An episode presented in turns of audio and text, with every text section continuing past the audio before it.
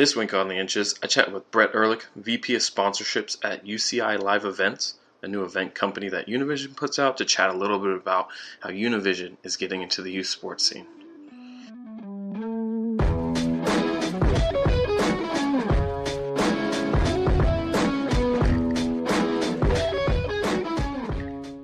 Welcome, welcome, welcome to another episode of The Inches podcast that looks at sports sponsorship and how technology and digital is shifting the way we think about assets as well as selling that sponsorship. I'm your host, Nick Lawson, the host here at The Inches, the creator of The Inches, as well as a company called Squad Sports that helps sports teams use digital to add more digital assets to their sponsorship packages.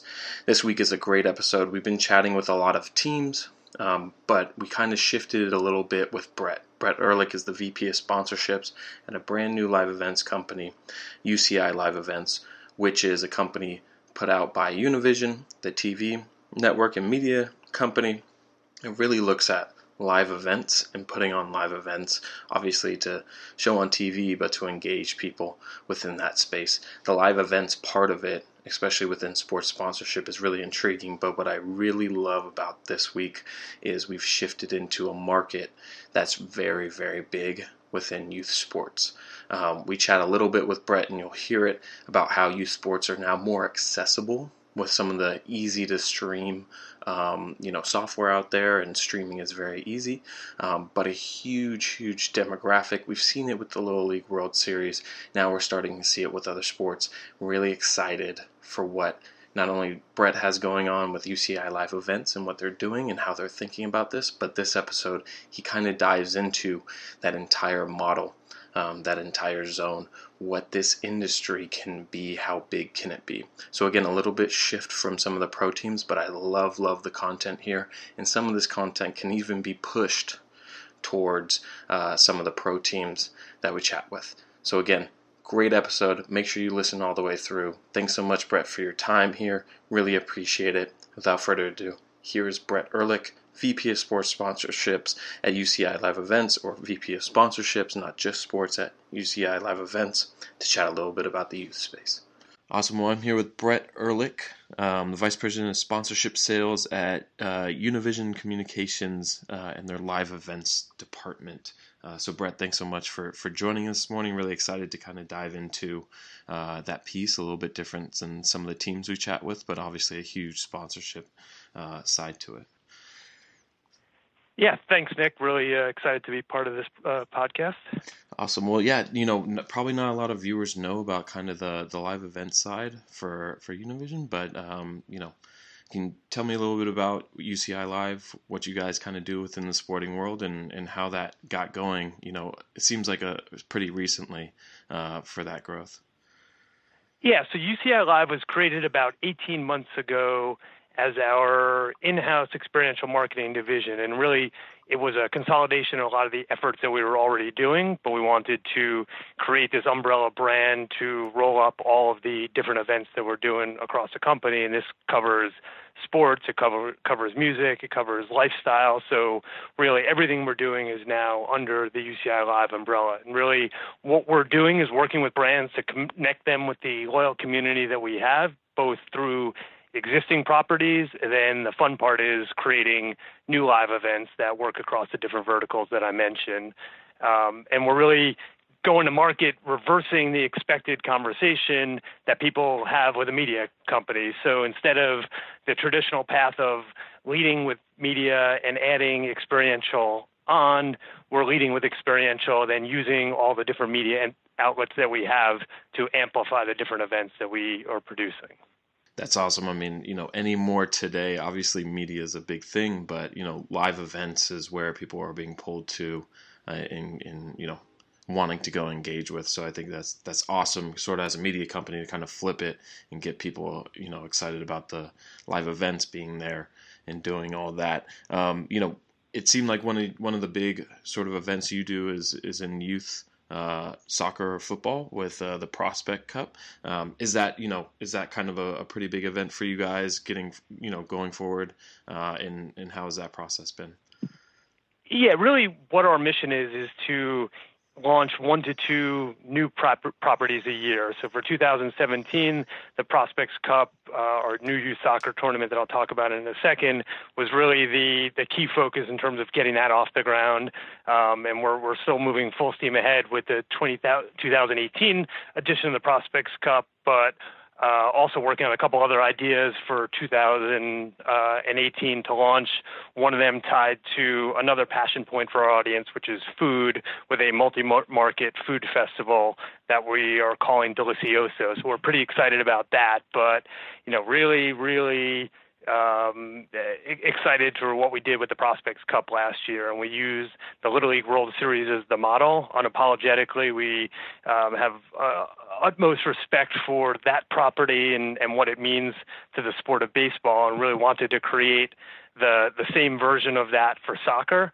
Uh, it's something that I, I know um, it seems so obvious that it hasn't existed previously, but it took a lot of coordination, a lot of efforts, and uh, we as a company are uniquely positioned to bring it to market.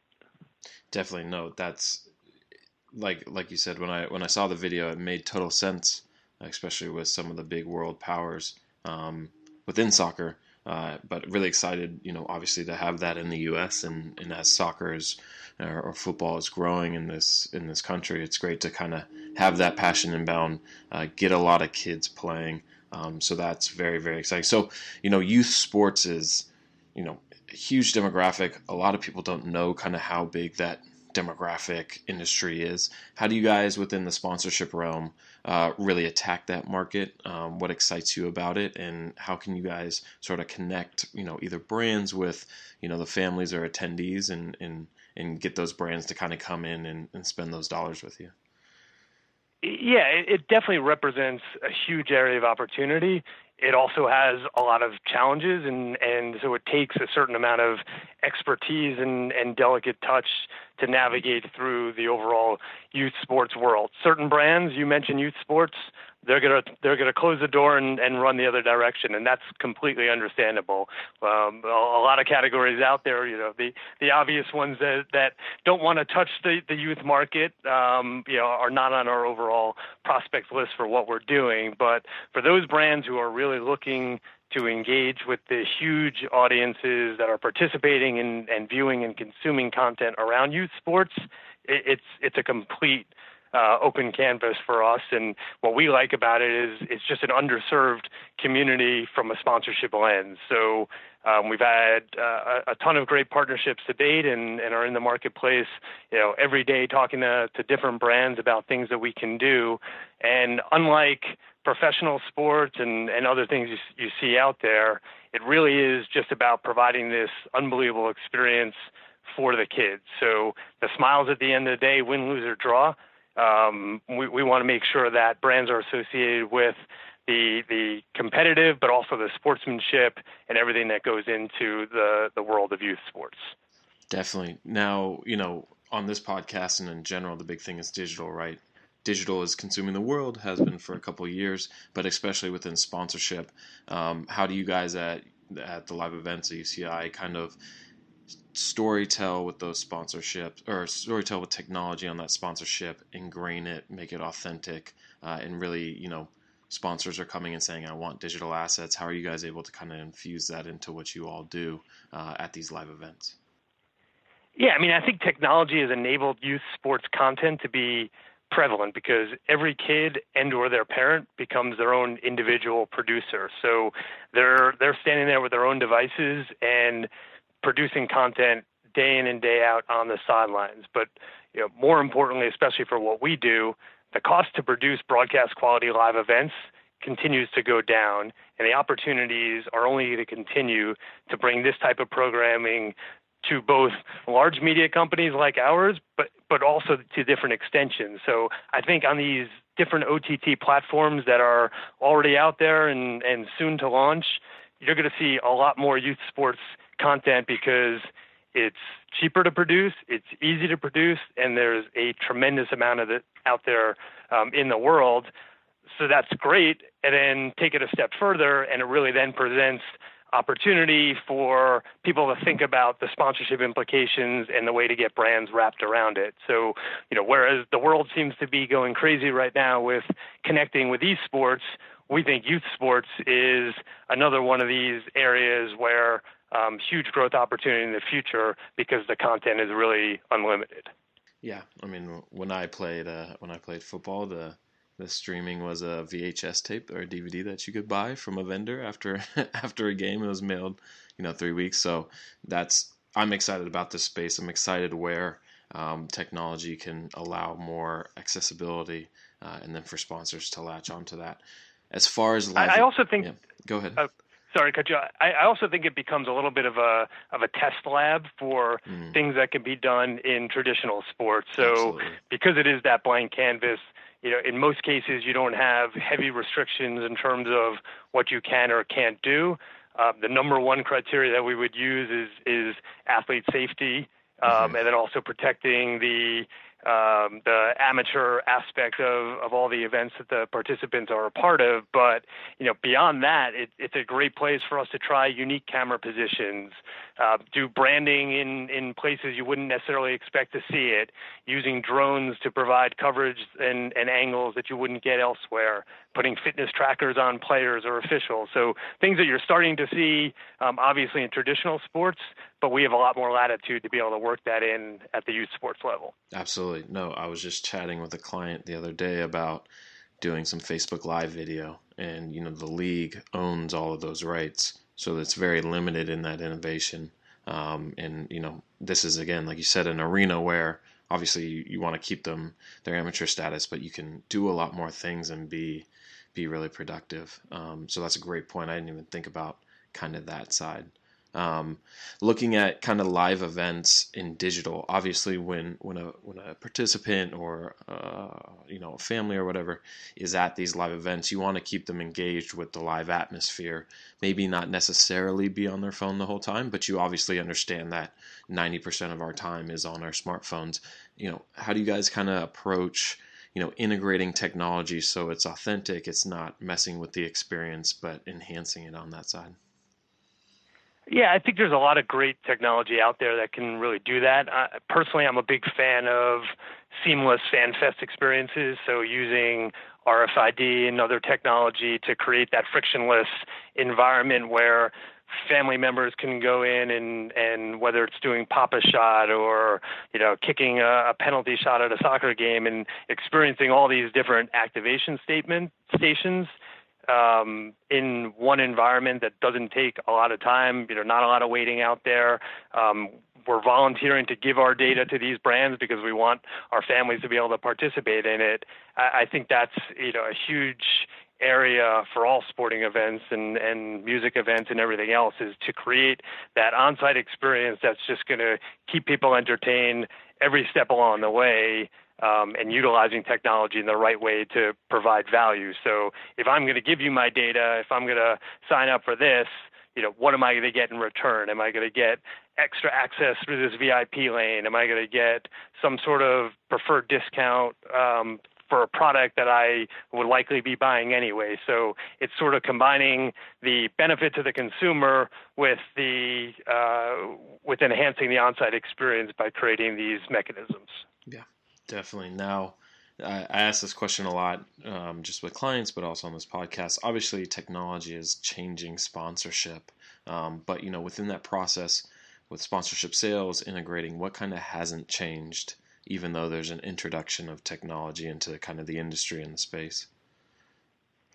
It's a great question, and I think that really comes down to one of the biggest challenges of the industry overall. If your product isn't designed or at a place where it can entertain and engage the consumers, then the sponsorship's not going to matter. It's the passion that's going to be able to elevate any partnership and, and what's needed to pay it off from an ROI standpoint.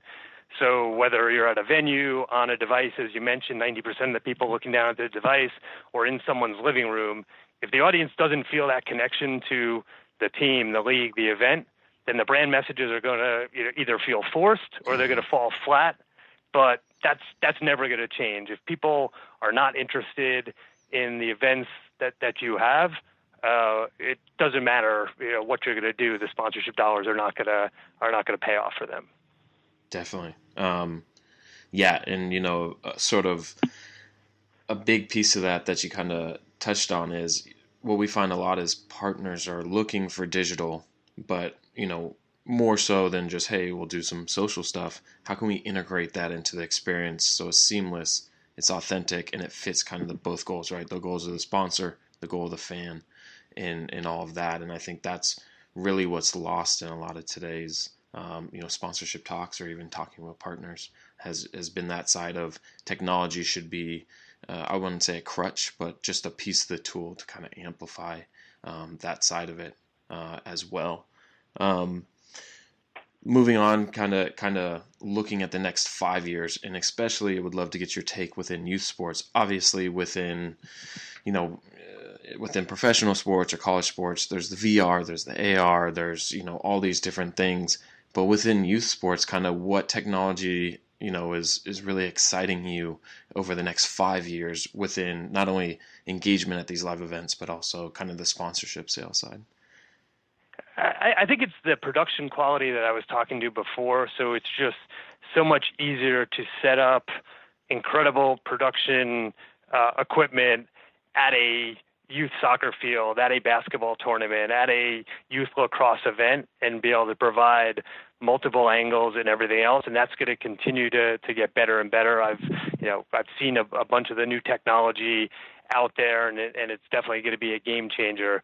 So it's it's that ability to set up shop, produce that content, and get it out there uh, is really really important. And I think from a, an athlete standpoint, I think the more that that VR type training mechanisms can come into place that are going to eliminate some of the wear and tear on these athletes, I think that's going to be super incredible for the development as well. So we talk about you know these uh, the, the kids today, and I, I've got my own seven-year-old twin daughters uh, at home, and you know right now we're thinking about lacrosse and soccer and swimming and golf and tennis. I mean the the fact that these kids are all participating in so many different events simultaneously, the the more that we could provide these skills to them without actually having them on the field of play, risking injury and, and everything else is, is going to be really, really beneficial to the youth game. Yeah.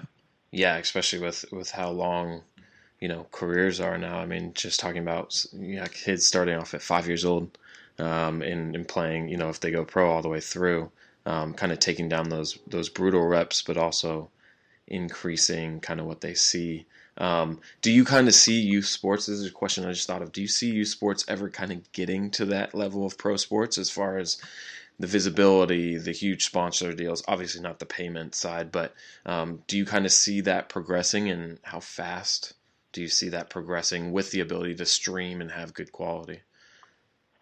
I'd like to think that it, it will certainly continue to grow and grow, and there will be more opportunities there.